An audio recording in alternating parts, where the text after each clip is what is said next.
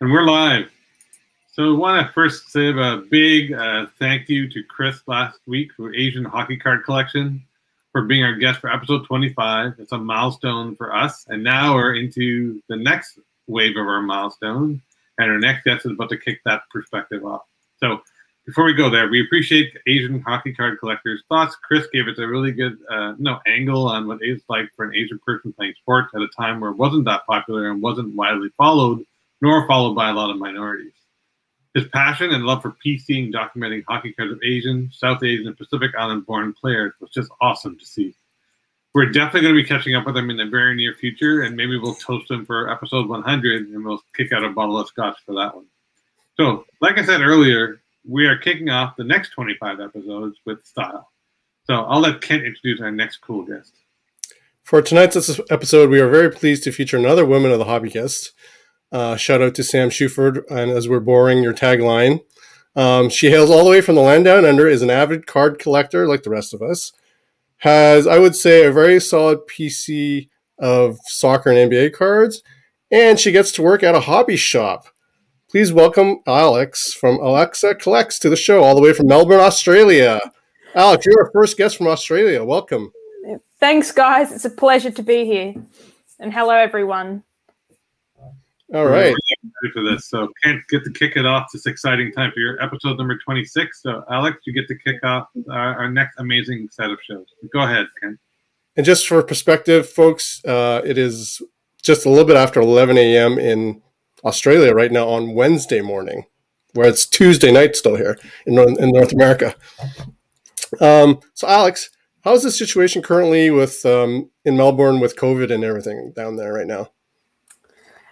Well, guys, if you if we'd done this a week ago, I would have said no COVID. We're great. We're living pretty much normal lives. Um, but unfortunately, we've had a little bit of a flare up with COVID, um, and we're currently in our second week of a or week and a half of stay stay at home orders at the moment, which is a little bit unfortunate. But um, no, everyone's just keeping staying home, keeping safe, um, and yeah, I mean, I think the problem is in Melbourne or in Australia generally is that we just don't have the high enough vaccination rates to sort mm. of stop with stay at home orders and lockdowns and whatever. So unfortunately, I think uh, sort of uh, comparatively, what's comparatively different is that we're just sort of, I guess, yo-yo in and out of lockdowns, I guess. But um, no, our vaccine supplies are coming in, and you know, hopefully, when everyone's vaccinated, we can be in a p- better position. But otherwise, happy. I mean, we're all just sort of staying at home. Everyone's sort of happy, catching up online and everything. But um, otherwise, it's all right. Plus, right now it's it's winter season two down there, correct? Yes, yes, it is. So for anyone in Melbourne who who lives in Melbourne, we had really yesterday was really bad. Just rain, hail, storms. It's Ooh. quite cold. it's it's it's nine nine degrees Celsius, which I think in Fahrenheit is like forty nine at the moment. Um, now we've got the we've all got our heaters on, electric blankets. Um, yeah. What I found funny about that is up here, there are parts of the country that get to minus 40. So out west, Alberta, uh, East Coast, um, yeah, it gets really cold. So a heater here is a whole different situation than out there. I want to say quickly thank to a few people that. Go ahead. Go ahead. So we have Name from Indigenous Rookie Card joining. He is a hobby nerd. So I, I called up for our hobby nerds to join on Instagram, and they joined. So I'm glad to see Name here. Mm-hmm. Um, um, Dan comes every show, so I want to thank you for his patronage coming to our show. We have David G here as well. And then a name is saying, he says hi to you, Alexa, and thanks for coming at 11 a.m. on a Wednesday in Australia. So he's saying that. How are you going? Someone that's like 40s, that's cold. Oh, well, there we go. We, uh, it's, uh, I was going to say, but this, this is almost. I was go. I was saying to you that this is um, if it's if you get to minus forty, this must be like a lovely warm day. I guess. yeah, I mean, like? yeah, it's it's cold here in some parts. I'm, we're lucky in Ontario. We're pretty shielded where Kent and I are, but there are some places just west of us that get heavy snowfall. Definitely on the East Coast, it gets into the minus 20 degrees Celsius. Out west, there's it's not uncommon to hear people in Winnipeg talking about minus 25, minus 30 Celsius. So it is it is kind of crazy. Uh, yeah, so, so I think most people would take nine degrees Celsius all day long. oh yeah, I would all year round for sure. I'm gonna say hi to uh, my brother, Sumo Puppy, for, for joining. Um, sorry, Kent, I got all excited. I'll let you. No, no, it's all right. It's all right. So, so Alex, as a kid, did you participate in sports during your youth at all? Yeah, I did. I I got into. my parents got me into quite a lot of different sports, not necessarily competitively, but just mm-hmm. as recreationally. Um, I I got into basketball, um, Australian rules football, um, which is an Australian exclusive sport. Um, uh, but my main, I, I, mean, I did swimming, cricket. Um, oh, cricket. My, my, yeah, a little bit of cricket, but my main sort of sport was tennis. I played it uh, competitively when I was younger for probably about 10 years. I mean, not not to become a tennis, you know, a tennis pro, but you know, I, I you could have, you could have, maybe, but um, no, I, I played it like junior competitions, um, yeah, but just just pretty much everything. Um, we were my we weren't a sporting family, but my parents always encouraged me to, I guess, participate in sports. Um, yeah, a little bit of everything. Excellent. So, so being in Australia where you are, Australian rules football is still the main sport, correct? And are there yeah. any other sports do you think that may be catching up in terms of popularity down there, like soccer or basketball?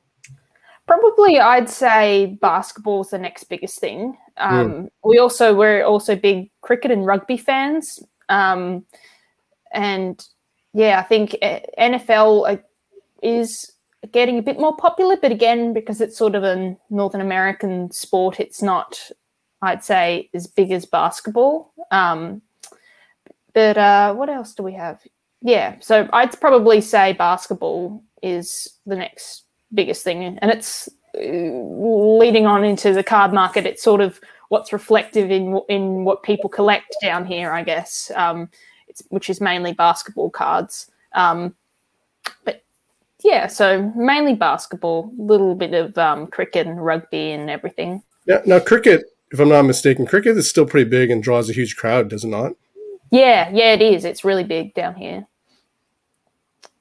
Um, it, yeah, we we we host. Uh, I think we host the the Ashes series, which, if any cricket fans may know, is like a really big um, series between um, England and Australia. Um, we also ho- host like different international cricket series as well.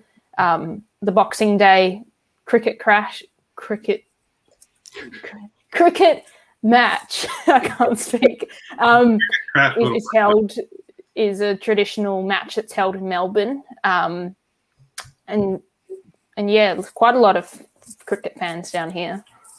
Cool. One one thing I wanted to pop in there, what makes this really cool, and I found this cool yesterday and had different thoughts on it during the day. So, for those of us in North America, we're watching hockey games and basketball games at night. We watch football games on Sunday mornings and into the afternoon and on Monday. Think about it a second. People from Australia are watching hockey. Well, let's skip hockey because hockey's not a big sport now. But basketball game in the morning, the day after in our world, right? You're watching Monday night football Tuesday, right? you're watching so everything is like off center so for me when i envision you know after uh, after supper sitting down turning on the basketball game you guys are pulling out your cheerios or whatever or the, your vegemite or whatever it may have in the morning right? And, and watching basketball. So it's just such a phenomenal thought process. I didn't realize until after we talked but wow like, like that that's dedication. So that's, yeah sunday i mean morning well i guess most of our the sport that we if if for example there is an Aussie rules football match, it's always at night, in the afternoon or at night. Like again, morning sport, morning events, uh, a morning sport isn't like morning scheduled sport isn't really a thing here in Australia unless it's something like the Euros, which because of the time zone is scheduled at five o'clock in the morning, or yeah, I guess anything that's sort of at night is sort of yeah where we're just again we're having our we were talking about this the other day we're having our vegemite on toast and just watching you know n- nighttime matches um yeah but there's no in terms of sport that's scheduled um, to be broadcast in Australia, like Australian played sports, everything's scheduled at night. Like there's nothing, Mhm. there's nothing like you know Sunday morning football or you know what I mean. So um, yeah, it's quite different comparatively to I guess the rest of the world. Especially when they brand it Monday Night Football, but you're in Australia, like it's, it's Tuesday. Tuesday morning. It's just a mind shift. Um, I want to say thank you to a couple more people joining. So, uh, uh, wait, so we have a question, uh, Alex. hmm What's the most popular sport for children? So it's something that you can do there. What's the most popular sport for children? Um, I'd say Australian rules football is probably the in Australia the most important or the, the most um, popular sport. I think because again, I have memories as a child, and most children have memories of you know the parents having a, an Aussie rules footy at home, or we call it a footy at home, and just you know going to the park and just kicking the ball. Um, so, and it's still like there are a lot of uh, Aussie rules football like programs for kids. If any Aussies are in here, it's called Auskick, which is I guess they, it's just a program to get young kids, you know, with training camps and activities, and um, so that's that's sort of where most kids start. Um, likewise, I think in terms of cricket, I mean, you know, most children would have a, a cricket and a ball and would hit in the laneway with, you know, friends and family and whatever. Um, probably the same with any sort of basketball or soccer, but I probably say that, yeah, AFL is the most popular sport for kids Awesome. down here. Yeah. So we're good to get into some really cool questions. So just before we go to the crowd, we'll let Kent uh, start us off while you're here. So go ahead, Kent. Uh, actually, Amit, I believe it's your turn. My turn already? Well, I, I uh, got so excited. So what got you into card collecting? So I, I mean, I, I like to think that I've been collecting cards pretty much all my life. But um, my biggest person who really got me into cards when I was younger was my dad. So my dad, um, so my dad's been in the sports marketing industry for as his career for most of his life. Um, he was involved with sort of, um, I guess, like business marketing and business logistics for an Aussie rules football club as well. So I think he's again, he's been my I guess sporting in, influence for most of my life, but also for my my card collecting influence. Um, so I probably started collecting um, cards when I was five, um, and I the, my first card memory was of collecting AFL cards. As most, yeah, as most sort of young um, if we're going back to you know what sports popular for children you know if um, most kids play afl as kids as well they also collect afl cards as well um, so down here we have what's probably like a cons- it's called a new we have stores called news agencies so just like newspaper shops and they would sell packets of um, afl cards for maybe three dollars or whatever um, and they're sort of targeted at sort of younger children um, sort of you know interesting pictures or um, you know certain sets of like inserts and whatever that are sort of more aimed towards children.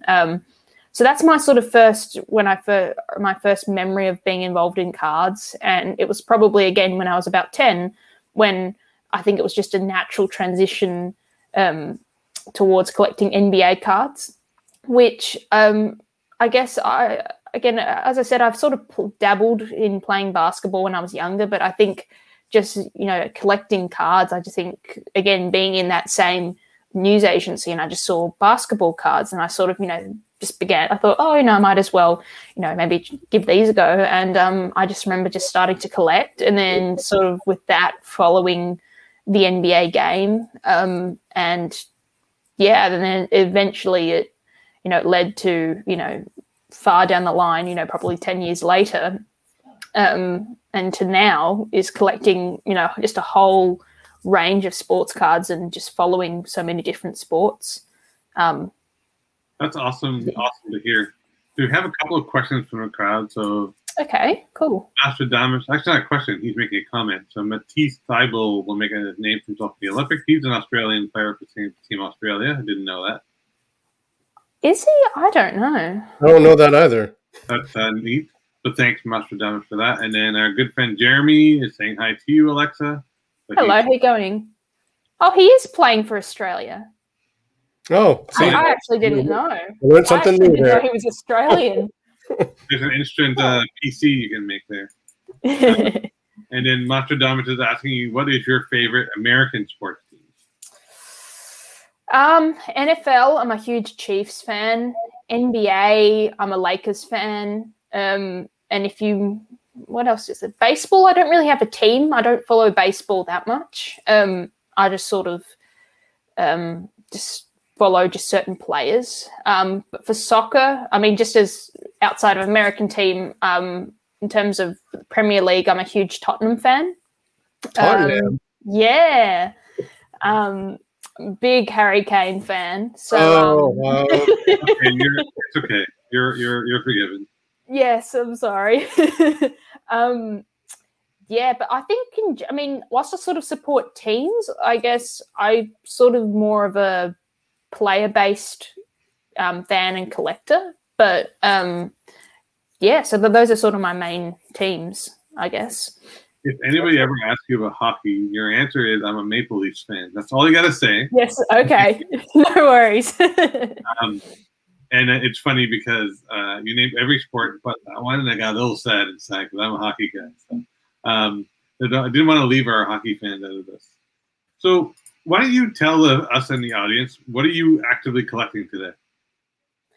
So I'm collecting a little bit of everything. I'd, I'd say. Um, for any of you who know me or know my Instagram, I'm a huge soccer fan. So I love, especially, I really enjoy collecting pay, like vintage soccer cards, like Pele, especially like Brazil cards, um, the Brazilian team.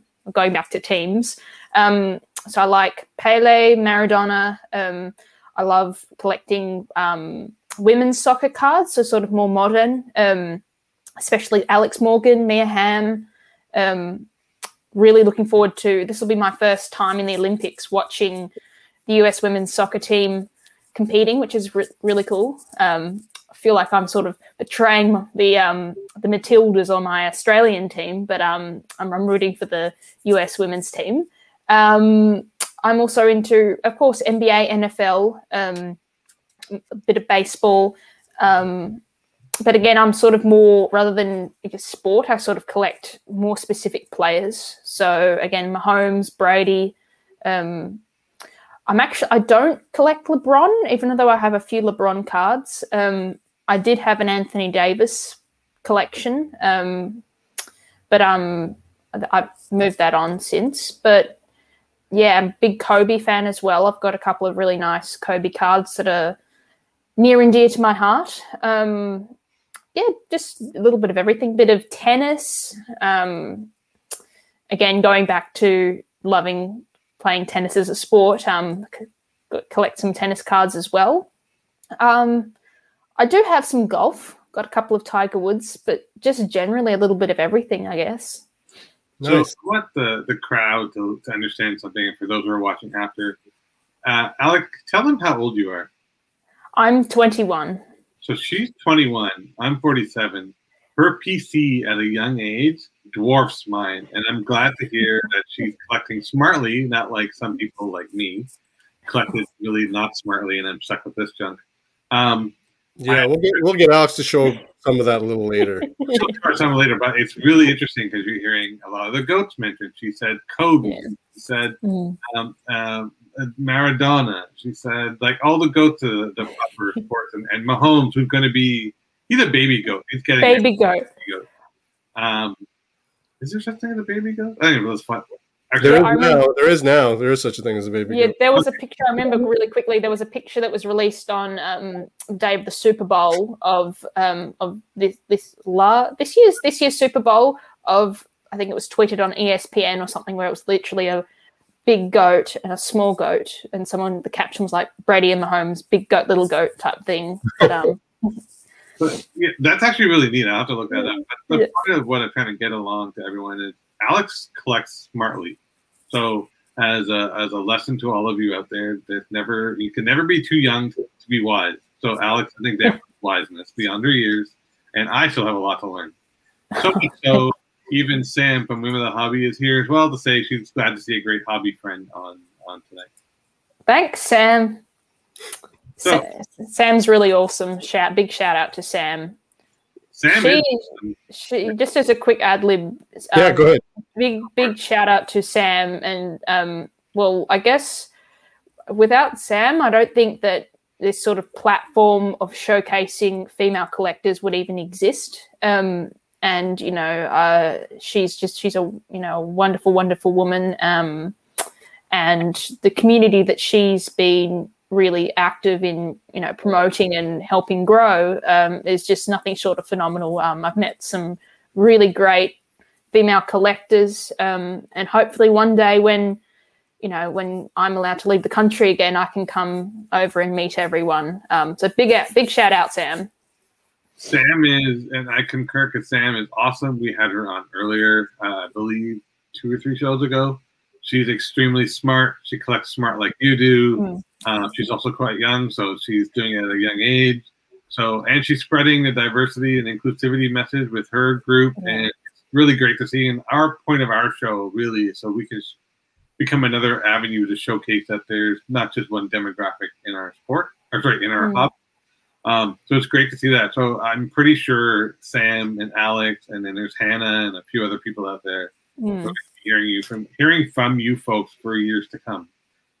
Now, speaking of Sam, we have a qu- question related for Sam. Let's take that.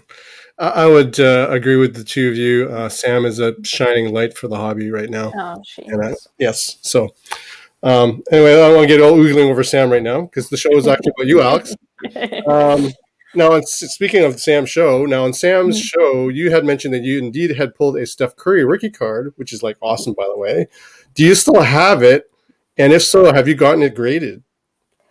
Yeah, so interesting about that is going back to when I first began collecting NBA, it was again around 2010. You know, I was 10, 11 years old. And of course, that's, you know, 09 10 was Steph Curry's rookie year. So the packs that I was buying was, you know, 09 10 upper deck. And I, at the time, it didn't really, because I, again, basketball was still new and I was sort of, you know, learning players and their names. Um, I I just don't really have memory of pulling it mu- like at the time myself, even though I, I know it did come from a pack that I opened, but um, it just sort of went straight into an album. Um, and it wasn't until so quickly I, I did take for probably about you know five years or so. I did take a hiatus from collecting during my high school years. So most of my albums from 2010 and everything sort of went into storage, and I just sort of you know was just focusing on life and everything like that. Um, and it wasn't until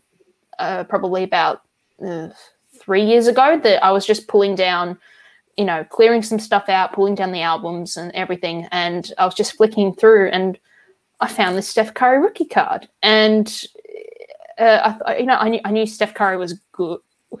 I was just going to say Steph Curry's good. Good. Steph Curry's great. Um, and and that's actually sort of it leads on to how I met or how I found out about Cherry, which I currently work at. Um, but I, I found it, and again, I went into I Google searched card shops in Melbourne, which there aren't many. I think from memory, there are only about two or three, like they're bricks and mortar. Um, oh, right. Of course. Yes. and um, yeah, so that's how I, I found Cherry, and I went in and I thought, well, you know, I'll, I might maybe try and sell it. I know it, might worth, be worth a bit of money, but um, I went in, you know, asked, uh, you know, what to sell it for, and I, I ended up having a great chat with Josh, one of the guys there, who's really awesome, and I ended up keeping the card. Current, and fast forward three years, I'm currently an employee at Cherry. I still have the card, and currently it's at PSA grading, and I think it's nearly done as well. I sent it in in March in the under um, under a thousand submission, and I think it's very close. So fingers crossed. Awesome. Hopefully, you get that back soon, shortly. Yeah. And you have to let us know what grade it got. I'm curious to know. Yeah, I'm. My hunch is that it's going to be either an eight. I'm hope probably an eight. I'm praying for a nine, but I, again, it was more of a sort of just getting it in a slab type thing rather than just having it raw. Um, yeah. I mean, did you want to add something? Yeah, it's going to be coming by ship, just so you're aware, folks. So that's the other thing. yes. It'll be a while. It'll be a hopefully, hopefully not that long. Hopefully not that long. So It's speaking actually- of grades, go ahead. Go ahead. Sorry. Go ahead, Alex. Yeah, so- sorry. Um, the shipping's actually quite quick. Well, the service that um the PSA service is actually the shipping from PSA to Australia is actually quite quick anyway. But um, so I think the main thing is just the big backlog, I guess, at PSA. But um, fingers crossed they'll get on top of it. I guess. So is this card being shipped directly to you or back to the shop? Uh, it's ba- it's through. I do it through a service, so it'll be shipped to um, a bloke who does the service, and then Oh, it'll be okay. shipped back to me. But it's the turnaround's really quick. Um, like I remember, I think from the fir- a big a submission I did um, like a month ago. I think it was the twenty five hundred submission, and it was within a week of him telling us that grades were ready. It was Oh. It was it'd been shipped from the US. Um, he'd received it, and it was at my doorstep within you know a week and a half type thing. So it's quite quick actually. Which I was surprised. We, we have to send our cards to Australia and get them back. Yeah, Mike, we might get them back faster. We're gonna have to do that. Mental note. So speaking of graded cards, what's your take on graded cards, and is grading and graded cards popular in Australia?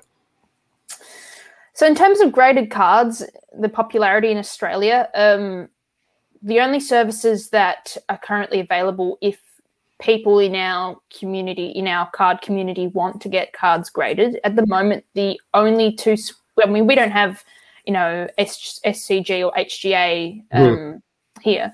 Um, we do have, so again, there's someone, a bloke who does uh, PSA submissions, but at Cherry, um, at our we are a we offer a Beckett service, which I mean, of course, at the moment it's you know suspended, um, but we do offer, which is very popular actually. A lot of um, tr- uh, traffic in our store is for grading submissions with Beckett, um, and again, before prior to um, all services bar the super premium service being suspended.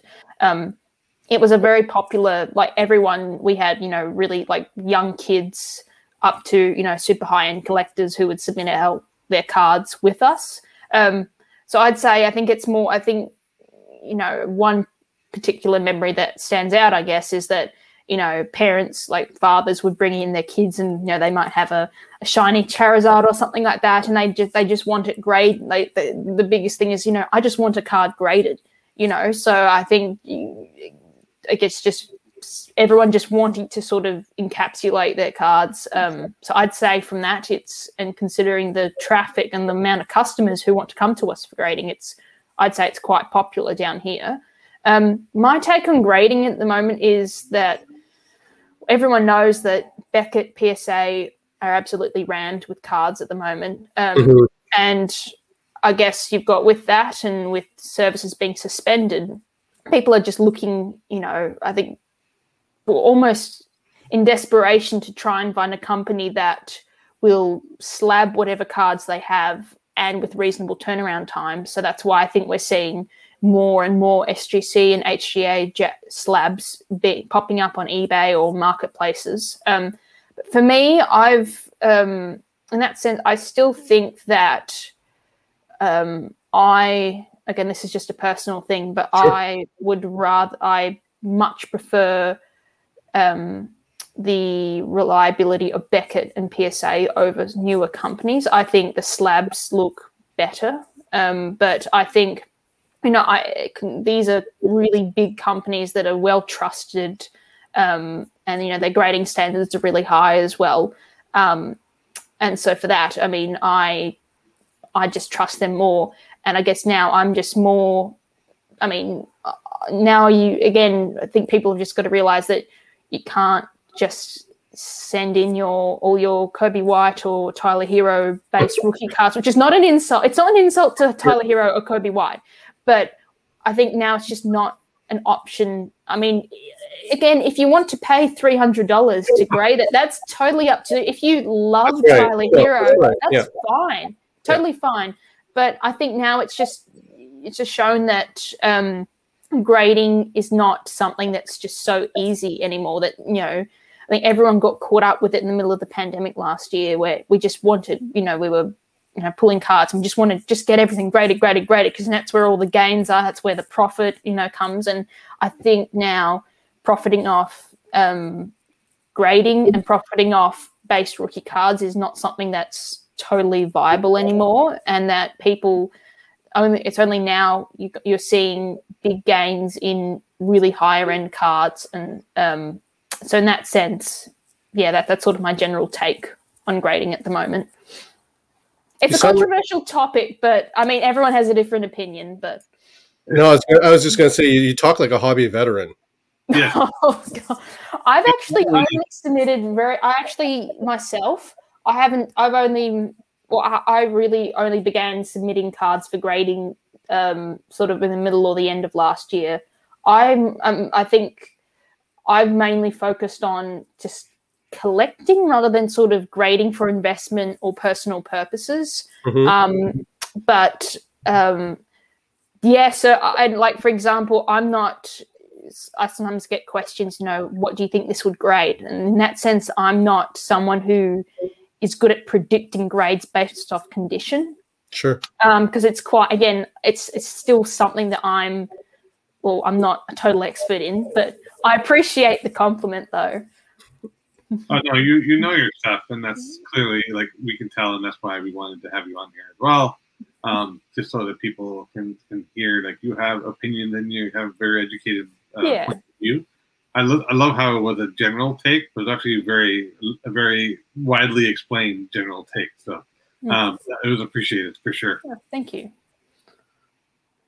I mean, do you want to show some comments before we get on to next que- series of questions? Yeah. So uh, let's go back here. Where were we? Oh, so name posted a comment. This is one of the best shows for that reason to me. Tap shouts for you and Kent. This was a response to our diversity comment, so appreciate that uh, uh, name. Uh, this is an interesting one. Um, I don't know what show that is. We'll ask it anyways. So Mastrodama says, "I watched a gold prospecting show in Australia. Do you ever dabble in that?" Well, no. I mean, I, I'm not quite sure what show that is, but Me neither. Um, if if if anyone or sort of in more regional towns in Australia, um, it, well, th- in the 1800s, um, some towns were big. Um, there was the gold rush, so there was a lot of. You still find like a lot of little mining towns around Australia, but no, never ever. I've I've never really heard of it. I might have to have a look at that actually. Nostradamus, if you're listening, let us know the name of the show so we can all educate ourselves on that as well. There are people out there in the hobby world that do buy gold and silver and coins and whatnot, so it is relative to the hobby. Yeah, for sure, for sure. So Sam basically says, thanks to, to Alex. Yep, I've got the faith that the guys at Cardboard Culture will help uplift the women in the hobby. Back to more about Thank you, Alex Sam. for sure, and Will for for sure. Sam and Alex, not a problem there. um, that's the end of the comments. And uh, go ahead, Kent. Sure. So, Alex, uh, what's the state of the hobby like in, in Melbourne and in Australia in general? Are there a lot of hobby shops around? as I was saying, uh, I'd say that the, well, the first of all, the state of the hobby is, I'd say, is brilliant in Australia. I think we've got a, s- a smaller, a comparatively smaller community, but I'd say that it's growing, um, and we, we're a we have a really strong group of collectors and hobby, you know, passionate hobby members, um, and um, what was the second part of the? Sorry, I just completely blanked. What was the second part of your question? I said, so are there many hobby shops in, in Australia? Oh yes, sorry. Um, so in we ha- in terms of hobby shops, there we have more online based card shops in comparison with bricks and mortar stores. So I Oh, was sort of saying that um, Cherry is one of very few. We have a, there are probably about I'd say probably about in total in the state of Victoria, in um, where Melbourne is, mm-hmm. there are probably about five bricks and mortar stores. Um, but in Australia, there are very there aren't that many stores. In, but there are we have a lot of online stores as well. Um, but I'd say when I sort of look at you know the state of the hobby in the states or in Canada, I see that pretty much every card shop um, uh, whether it's online based or well, every sort of card shop is mostly bricks and mortar versus solely right. online. So in that sense, um, it's probably it's a lot smaller here in Australia, but um, yeah, it's it's I'd say it's growing. I'd say that we you know that there are a lot of we're you know we're getting a lot of younger you know kids, so we're sort of I guess passing on the torch and you know breeding the next generation of collectors down here, um, and it's growing, and it's just great to be a part of it. Excellent. That's good to hear. So, what's interesting for um, for those of you who aren't familiar with Australia is they don't have a Walmart, right? No Walmart. no. is there a Toys R Us? There's no Toys R Us, right? There used to be. I think they all closed down. I, th- yeah. I think a lot of them closed down. Yeah. No Toys R Us. So there's no guys lining up outside of Targets and stuff looking for looking for, for cards right? So no. Market. Cherry's got the market on collectibles, so that's nice to hear. So that hobby shop is going to be well uh, stocked, and people going to see. Terry, uh, sorry, I forget the name of the owners again. Uh, so Grace, Grayson and his wife Renee. So Grayson and Renee will have no competition when it comes to cards, so that hobby shop should thrive quite well. So speaking of Cherry and uh, and that shop, and hopefully they're watching. Um, what's it been like working at a, a hobby shop? It's great. So um, my main role um, at Cherry is mainly sort of serving customers, um, point of sale. Um, I'm at the moment I'm sort of part time, casual, um, just to in line with my uni commitments. Um, but I love it. I really do. it's the epitome of you know doing what you love as your job. so I love. So again, my main role is point of sale, but there's always work in terms of sorting collections that we may buy or um, just general sorting and different um, admin stuff, things with, you know, taking photos for singles, you know, inventory. Um, I, I, it's especially with um, being um, upfront and serving customers, just meeting again. It's a shame with COVID as well because we have certain density limits in store and um, I guess customers are only allowed in for you know a short period of time. Um, but just meeting people and hearing their you know their hobby stories or you know asking them you know who they collect or why they collect. Um, meeting a lot of young kids, so again, sort of the next generation of collectors. Um, it's fantastic, and I, I I really do love it. That's awesome. So what do you find so if there's one aspect of being a hobby shop and because you have self control, what is it? Do you enjoy watching people bust boxes? Is it like what aspect of it do you like? I understand the operational part. Mm-hmm. The emotional part you love the most. Um, jeez, I, I, I, I'm.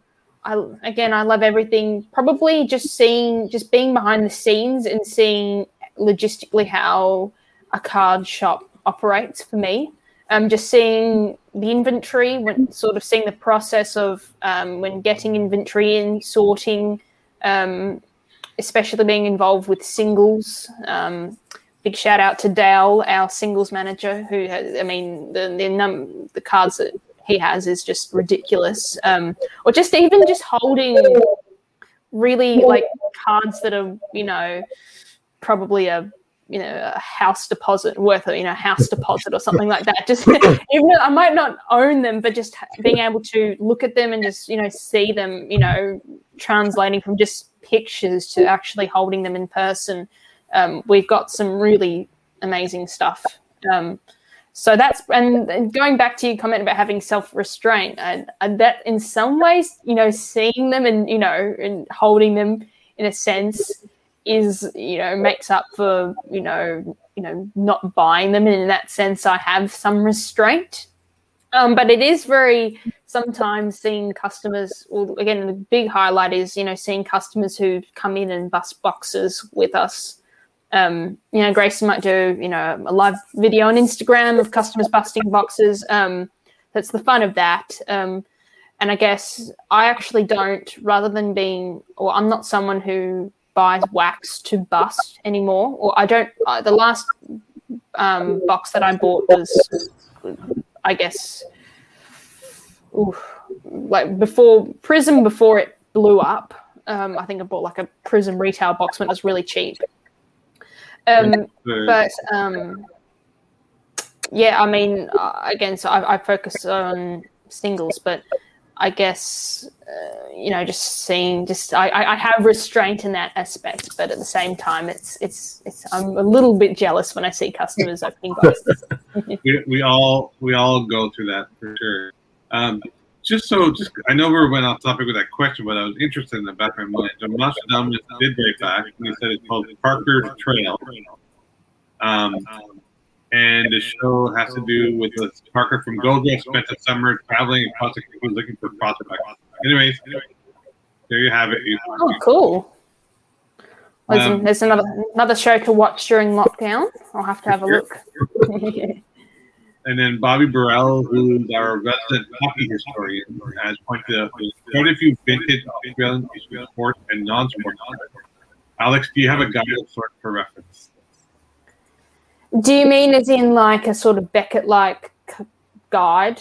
Um, yes. I'm, I'm, not quite sure. I, we don't really have something like Beckett down here. Um, we have rather than sort of again card shops, there are sort of vintage memorabilia shops that may stock some Australian issued cards. But again, it's sort of more. You'll find that there are more sort of older, not on a stereotype, but there's sort of older collectors who keep their cards, you know, really tight and sort of close to them. Um, uh, there isn't, yeah, there's no real, I wouldn't say that there's a sort of specific reference for yeah. um, mint cards made in Australia. It's more sort of knowing the collectors who probably know, who are total experts in really older vintage Australian cards. And sort of, if you ever needed to, if you wanted to know anything about them, you know, you just sort of get in contact with them type thing. So it's more of a sort of, you know, find the collector, ask them the questions rather than sort of having a specific guidebook with everything in it. Yeah, Bobby does that for us uh, on shows and on Facebook. And we have questions, we go to him. He's like the genie. You rub the lamp and you get the answer and all the artifacts. So Bob's one of our uh, uh, Bobby's one of our wise men. Um, and Bobby, just as an FYI, in about three guests, we're going to have a surprise for you in terms of history. So stay tuned. Yeah um, sorry, I lost track of my thoughts here. So, oh, sorry, we wanted to plug Cherry. So, why don't you take the opportunity to tell everyone where Cherry is located and what products it stocks? So, for anyone well, visiting Melbourne or anyone who is in Melbourne, um, so we're pretty much smack bang in the middle of the city. So, anyone who ever comes to Melbourne will come to the city. Um, and we're in, so the address is 129 King Street, um, Melbourne. And it's probably, if you ever, again, if you ever come, the main shopping strip is called Burke Street. So there's like a Burke Street mall with, you know, your department stores, little touristy attractions. We're just a couple of blocks there. So King Street is sort of close to um, Southern Cross Station, which is a big um, train station, and also where um, like the airport shuttle buses come as well. So we're literally just around the corner. So if anyone's ever in Melbourne, we're really, really in close proximity to everything. Um, and in terms of what we uh, stock, well, we stock pretty much everything. Um, so I'm pretty sure we are a, mainly we're Panini. Um, we stock Panini products, but we do have Topps as well. So we have our main, the bulk of our inventory volume is uh, basketball. So we have pretty much every single new release where we're pretty much guaranteed to get. Um, we also do NFL, where sort of recently we've been increasing um, our supply of NFL. Um, again, baseball again didn't used to be as big, but we're sort of starting to again we're finding more baseball collectors and people interested. So we're getting some you know some of the Topps releases and everything. Um, some some of the baseball releases we don't sell necessarily as a box, but we um, we do breaks. I think we did a Diamond Icons one box break recently. Um, we also have I actually I know I think uh, I think you guys asked, but uh, we, we we do have I think maybe one or two boxes of hockey, like tiny little range of hockey, but we have it. um, well, uh, music to my ear. So there is hockey. yes. and then of course we have gaming as well. So we're big. Um, uh, again, a lot of it. We're not just sports cards. I think I forgot to say this as well, but we're not just sports cards. We also do stock a lot of gaming as well.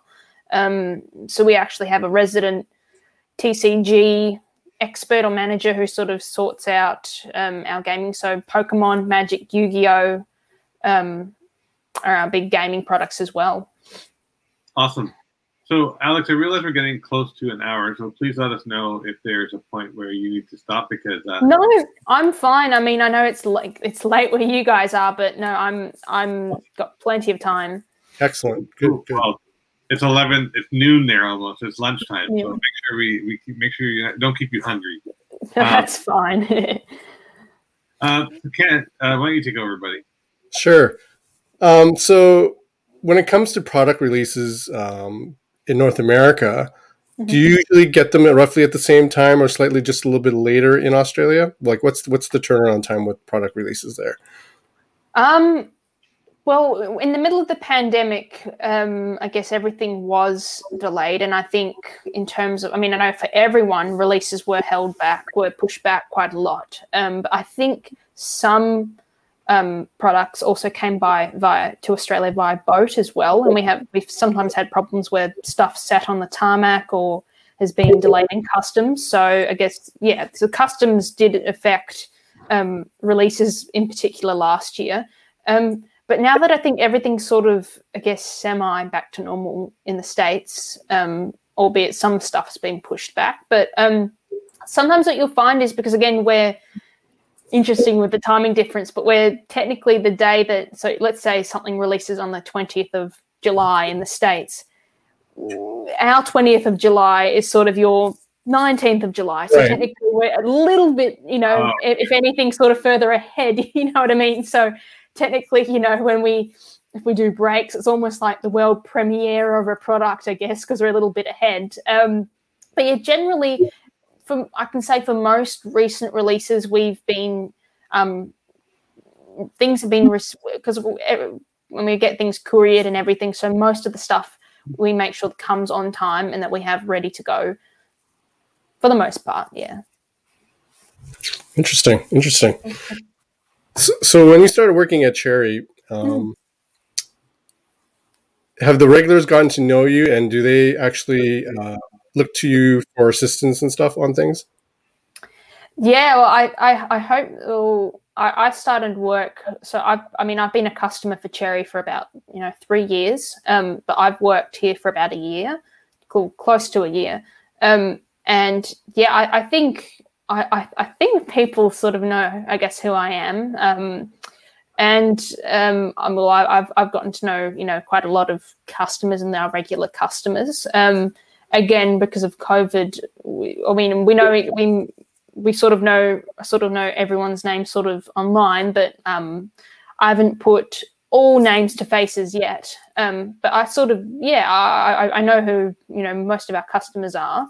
Um, and I guess in general, when customers do come in store, um, I mean, they ask me. I mean, I work alongside, you know, a few other of our team members, um, but I guess in general, they, they do ask me advice. I mean, if sometimes if people come in, they've got, you say, I've got a hundred dollar budget. What would you say is, you know, the best option for this, or you know, what can I what can I expect from this product? Um, sort of more the questions are based on, I guess, product rather than maybe single cards or general hobby related questions. Um, but no, people do sort of ask me questions, or if I don't know the answer, I can always refer to you know you know either Grayson or Dale, who's often there as well. Um, sort of, it's more directed rather than I guess questions rather you know being directed to me, sort of directed to just all of all of us in general. Um, so yeah, but I mean, I have you know a great team who can answer most. We can we answer most questions. Um, you know, we've got a lots of hobby knowledge, you know, among us. But uh, That's awesome. Um, so you mentioned this the other day, and I just want people to get context. Is Mhm. uh, do you actually get like uh, do you actually have trade nights and stuff like that at uh, Cherry?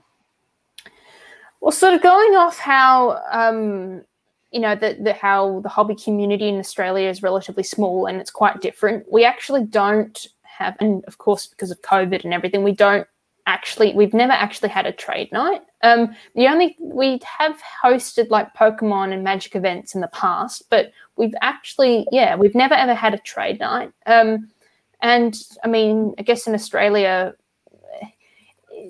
again with it being so the community being so young and you know being quite different is that trade nights at card at bricks and mortar stores aren't actually a thing yet like they haven't really sort of it hasn't really taken off down here yet. Um i'm all for a trade night. I think we all are a tr- for a trade night but again it's subject to quite um to virus restrictions and everything Sure. like that. So again and quite again with yo-yoing in and out of lockdowns and restrictions it's been quite hard to sort of a lot of things excuse me have either been cancelled or rescheduled or the shop's been open close open close open close um but no i mean i'm open for it um and um you know i think customers um, would be happy to do it so maybe it's something that we could do in the future um And you I do can't have, wait. Go. So go ahead, mate. sorry, you finish your thought. I was gonna say I can't wait to the day that you tell us that you've started your first trade night there. yes yes yes fingers crossed That'll, that'll be really cool. Um, so just want to quickly answer Bobby Bates said thank you for answering his questions. Looking forward to the guest. Guest will let you know in about two shows from now, Bobby. Um, for those of you following basketball, Milwaukee's ahead. Looks like Oh. Anthony Kupo is going to get his. Mhm. Um, so on that, but Devin Booker will have to wait a year. Uh, and to answer Nostradamus, yes, they have access to COMC, Star Stock, and MySlabs. Um, they, it's uh, usually uh, dependent on cost and shipping and stuff like that, and they use uh, a lot of shipping services to, to send things over. So yes, they, they do have access to that stuff. And we also, a lot of us as well. Um, well, I personally, well, a lot. I am, and among a growing number of Australian-based collectors, use Ship My Cards, Mm. which is brilliant service. Um, so again, I've mainly, if I'm buying stuff that's based in the US, um, I just get everything shipped to Ship My Cards, which is basically just like a PO box. Um, so in that sense, I use I don't use COMC as much. Um, I've begun. I've only recently discovered MySlabs, but prices are really great. Um, so we just get everything shipped there. It saves a heap on shipping costs and customs and import duties that it would otherwise cost. For sure. Um, It'll add to your bottom line otherwise. so um, now we're getting to s- some fun stuff. So I'm going to ask you a really quick question. You don't really have sports card shows there per se. You do have, Mhm. you do participate in. Hmm. But I want to get to the exciting stuff. so you hinted on this earlier. What are the key players and cards you again are honing in on for your PC? And and, and I'll let Ken take it after that. So my my my PC my is it is it play was it specific cards or just pl- players like Your- just You alluded to it earlier, so I want you to remind everyone what are your key players, and then Kent's going to ask you the cool question. after. Mahomes, um, Kobe, and um, Pele Maradona are my key ones. So I need to take a lesson. And now Kent asked a million dollar question. Well, I was just gonna say they all have a common denominator. They're all goats. Yes. So, Alex, speaking of that, what are your top three most valuable cards that are in your personal collection right now? And would and would these three also be the top three favorites in your PC? Yeah, so I think my again, I've sort of I've got different inventory, and um, I've been sort of you know chopping and changing. But I'd say number well, my you're right in the sense that my, the top three most valuable valuable cards are also my top three favorite cards. Um, I know it's probably going to be blurry and there's a bit of glare. Number one is this one, this beauty. Kobe Bryant, um, 18 Prism Choice Auto, but my first ever Kobe Auto. Um, I, I know it's a graded an eight on BGS because it's a big print line. Alex, Um, this- this- that's the one with the prism circles, right? The choice ones. Yeah, yeah, it's like Yeah, the little cool. bubbles. Yeah. Um, that's my all-time favorite card. I mean, um, going back to when I was younger, Kobe was my you know biggest influence in terms of collecting cards, but also in playing basketball. Um, so that that's my number one um, card that I have in my collection. I'd say um, has the most sentimental and you know I guess monetary value. Um, and then I'd say there are a couple of others. Um, again, I've sort of some I don't have with me, but I, I'd say my next um oh next one is probably this one is the um Mahomes Kaboom. I don't know if you can see it. Nice. Yeah. Nice.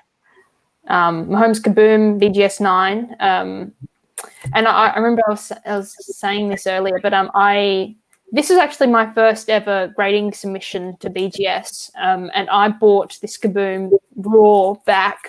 I'd say it was about fifty dollars raw, which now is, I mean, it's it's It's now kaboom. Oh, yes, yes.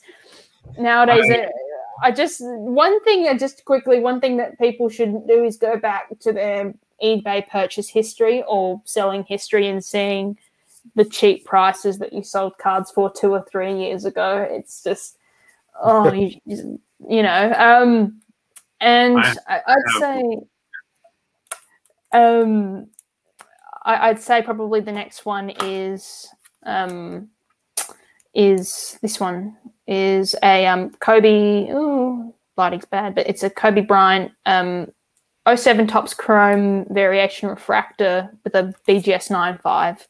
Oh seven. Wow. Yeah. Um, so just any, I'm I'm a big fan of just Kobe or just Topps Chrome refractors in general. Um, but that one was just again with the refractor and the gold BGS label. Um, you know that's just really cool. Um, the one that again I was sort of iffing on which one's probably more valuable. I'd say that Kobe Bryant refractor is more valuable, but the one that I'd say is equal third is this really cool Maradona. Yeah. Maradona rookie. It's it's a um so 1979. It's an Industria Argentina one. It's not the um the Panini one. The Panini 1979 Maradona is probably the most recognizable Maradona rookie, but um and probably the more valuable one. But this is and this was a set that was I think only released in Argentina, so it's hard to come by. And the condition on all of them, a lot of them have water damage or really badly beat up. Um, and so this one is a pop two. It was a pop one. It's a pop two, and there are none graded higher than a one. So um, it's a it's a really cool one. It's it's a bit hard again. It's a bit harder to put values on you know cards that are that rare, um, and when there are no sold sales. But um, I'd say it's still still worth a little bit. But um, what's crazy is you're the owner of one of the two. Yeah, that's yes, insane. and the funny thing is, another one is I was tempted because I think there is another one on the other one is on um, available on auction on PWCC. So in my mind, I'm thinking, oh, so, so there's something very tempting about wanting to own the entire population, but um, I think I'll just stick with, I'll stick with this one. I think. Yeah, that's uh, that's uh, and for someone as young as you, that's only going to go up in time. So that's not a bad investment. So. Yeah.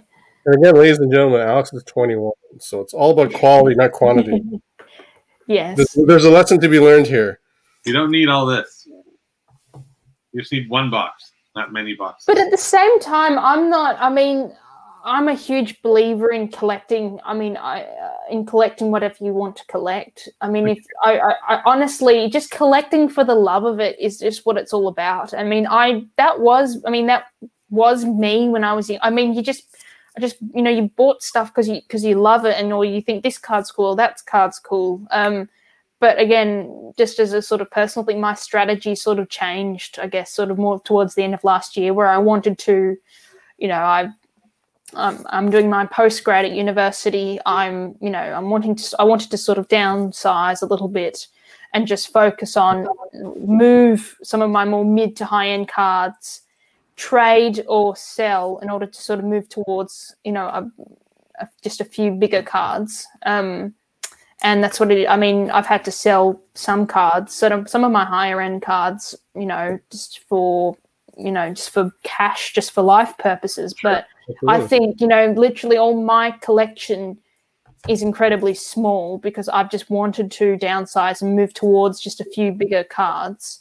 Um, but again, you know, I'm I, I have no qualms whatsoever about you know people who have you know really huge collections. You know, but you know just collect whatever you want to collect. That's what it's all about. Well, I mean, I mean, um, I was going to say it might be small, but it, your collection is like a little goat.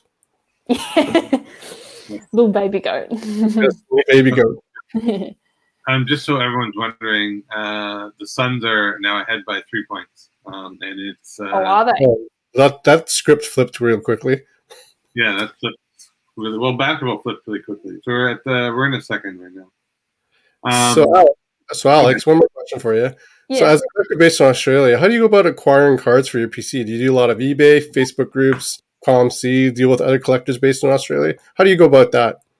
Yeah, so um, as I sort of said earlier, I well prior to finding and using ship my cards, um, I bought most of my cards. Uh, well, most of my cards that I bought were Australia based, so there are a lot of uh, NBA okay. card, you know, NBA Card Market Australia is a big Facebook group. Um, a lot of auctions, razzes, things like that. Um, uh, generally, you'd find a really good deal. Um, but I think, sort of, again, wanting to find um, or be more, I guess, again, wanting to find more sort of unique and harder to find cards that you could only really find in the States or in Northern America. Um, I thought that, uh, you know, using Ship My Cards um, would be a better option and would just, I guess, increase my access. Um, so I buy, I now buy, I, am using MySlabs, um, just general Instagram, Facebook, um, eBay still is the, um, a big place where I buy most of my stuff off um, marketplaces, and I just get everything. Again, most pretty much all my stuff now. I've just transitioned to buying stuff that's based in Northern America and just having it mm-hmm. shipped to ship my cards. It saves a lot of money. It's just a bit easier to do. For sure, definitely. I mean, so, now that you've worked at Cherry's, you have you're a regular regular guest on Sam's WOTH show or WOTH show or Women of the Hobby show, I should say. So has it caused you to kind of not cause you? Have you met more women in the hobby because of those three those two avenues? And if you can comment on that.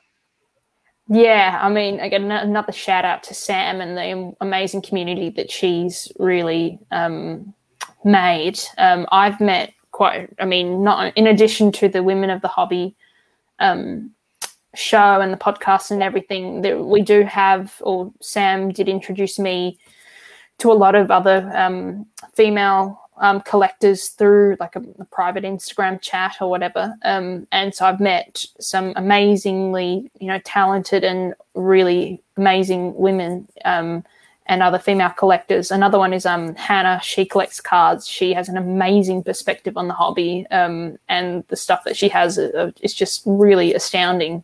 Um, so yeah, I have, and um, just again, everyone says it's really what the hobby is about: just meeting, networking with just like-minded people. Um, and again, I just, I mean, I really, uh, I'm, I'm always jealous when I see, you know, that when they all have like meetups at like different shows and, and then, you know, the biggie is the national, which is coming up, um, which I'm disappointed that I can't come to, but, um, yeah, no, I think, you know, I've, I've met so many and, you know, again, God willing in a few years time, um, I'll get to come over and meet everyone in person. Or if Australia becomes the hotspot, they'll come there. yeah. And also with the advent of COVID, it forced people to move to move online. So you also got an increase in exposure that way as well. So had mm. another in for I guess it's the, one of the few positive outlooks of COVID is, is forced people to connect globally. And I know I have, and then and we have to this show. Um, mm. So continue doing the good work and doing your outreach. I'm sure it'll grow bigger and better. And we'll see you at the national maybe next year. Who knows? Yeah, hopefully. um, oh, and uh, Sam basically says she's saying, you, you know, women in the hobby are with, uh, sorry, with or you know. Um, oh, good on you, Sam. a cool sidebar. So we're, we're almost at the end. We got a couple questions left. So if you could sit down and have a chat with each of the major card company, Topps, Panini, Upper Deck, or Leaf, what do you want them to do for collectors in Australia? Plus, we can talk about our idea that we had just the other day. Go ahead. Yeah.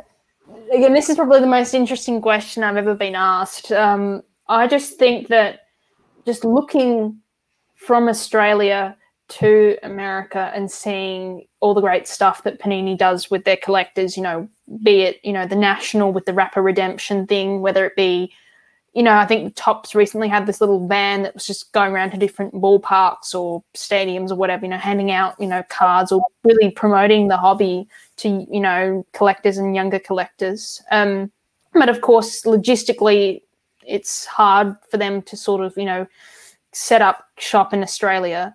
Um, but if they did, I mean, I think I'd just sort of, as a collector and as a, you know, being so passionate about the hobby, I think just being, um, just having, you know, a, you know, a temporary, I think, I guess, sorry, I guess people in, in Australia, I guess, would just love to have these sort of panini events, you know, wrapper redemption or just, you know, um, I guess more sort of being more, I guess, people here just want to be sort of closer to Panini or have like Panini events.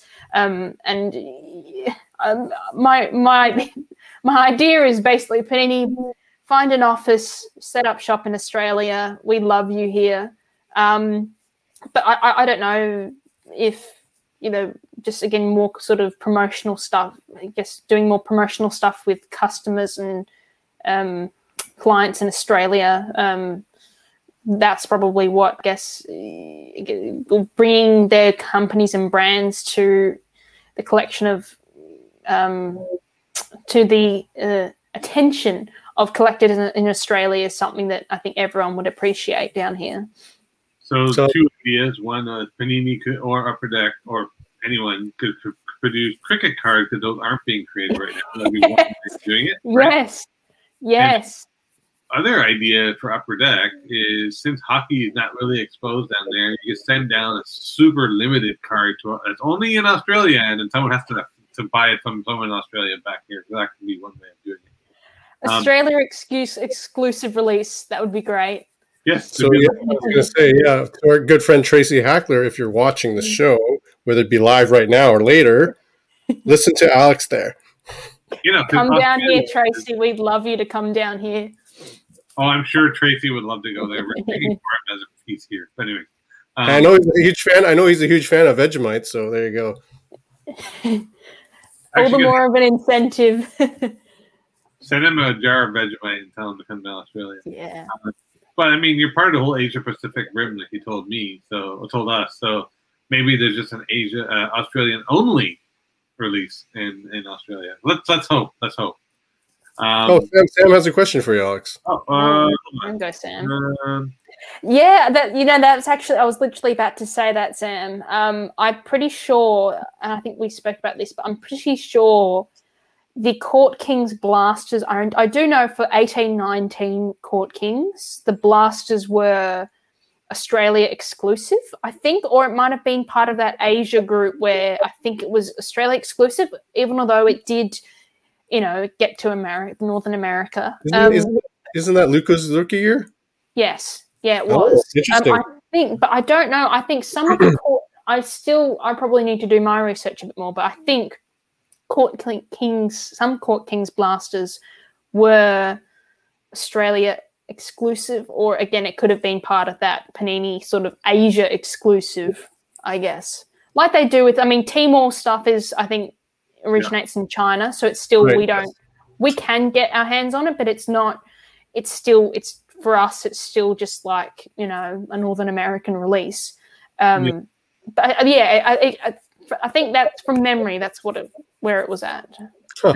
uh, do some research on that. I have to find some Court King blasters. Um, thanks, Sam, for that. Um, so, Kent, you get the last two questions, buddy. Go for it. So, Alex, how does it feel for you to know that there is now more and more women collectors like yourself who are showcasing themselves as collectors? And what are your thoughts on the power of empowerment for women and the positive change it brings to the hobby? Oh, I think it's great. I think um, it's been definitely amazing seeing.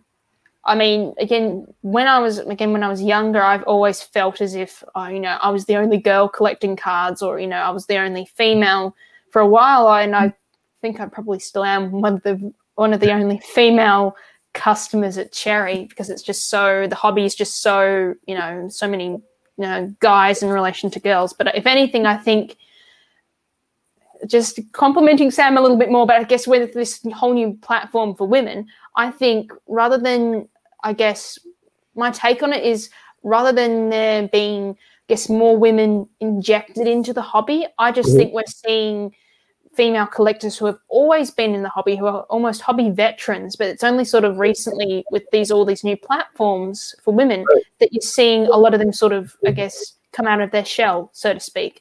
And I think now seeing you know, whether there are groups or meetups or everything. Um, it's just that extra. I mean, again, I've said this before. I've never felt intimidated by the male-dominated nature of this hobby. It's really never ever faced me. I've never thought of. It's never something that.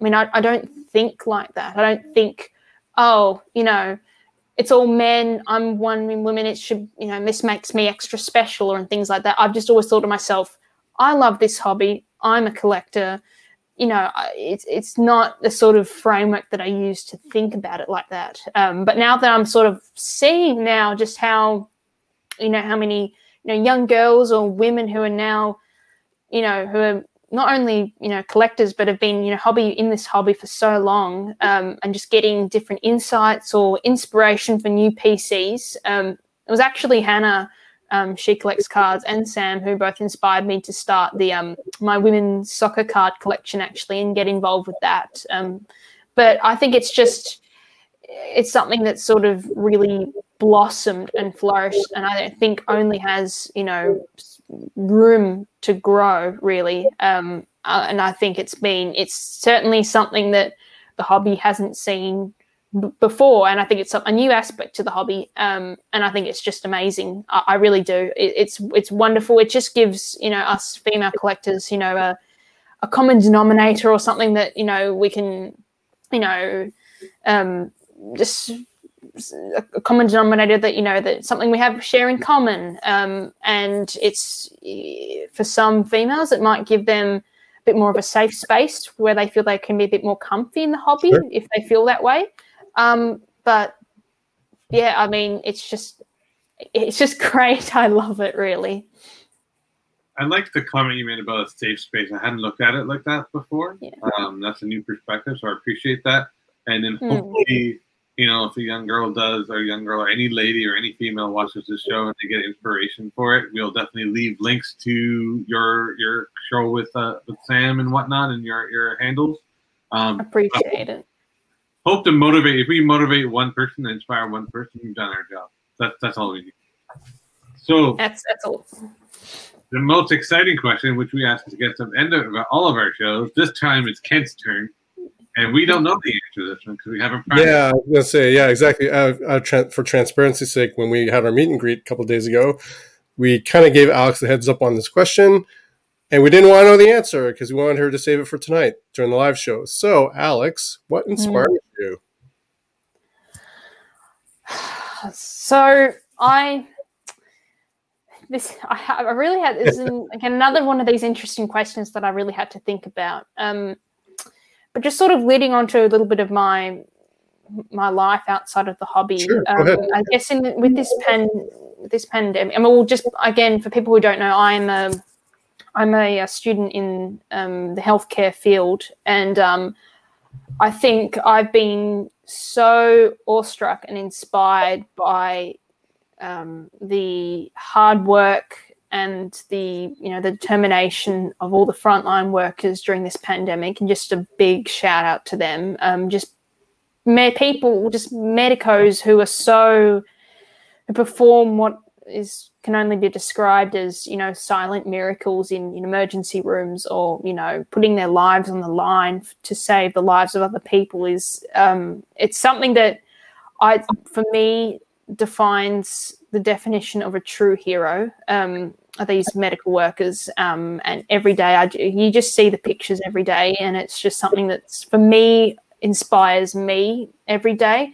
Um, it inspires me to be grateful for everything I have, um, just to appreciate the services that they provide. Um, but in terms of, I guess, moving to what generally inspires me, um, I just I'm totally inspired by people who are just really hard who have hard workers in general. I guess um, seeing I mean coming from a family where we you know we worked for everything that we have in life um, and you know even going to the hobby seeing photos I think of you know young girls you know setting up a table at a card show and having their little Pokemon cards you know you know who are trying to hustle and you know starting from you know starting from you know just work trying to work their way up. Um, i think anyone who works hard who is a kind soul who never bats off you know beginners you know in the hobby or you know who, who inspires younger generations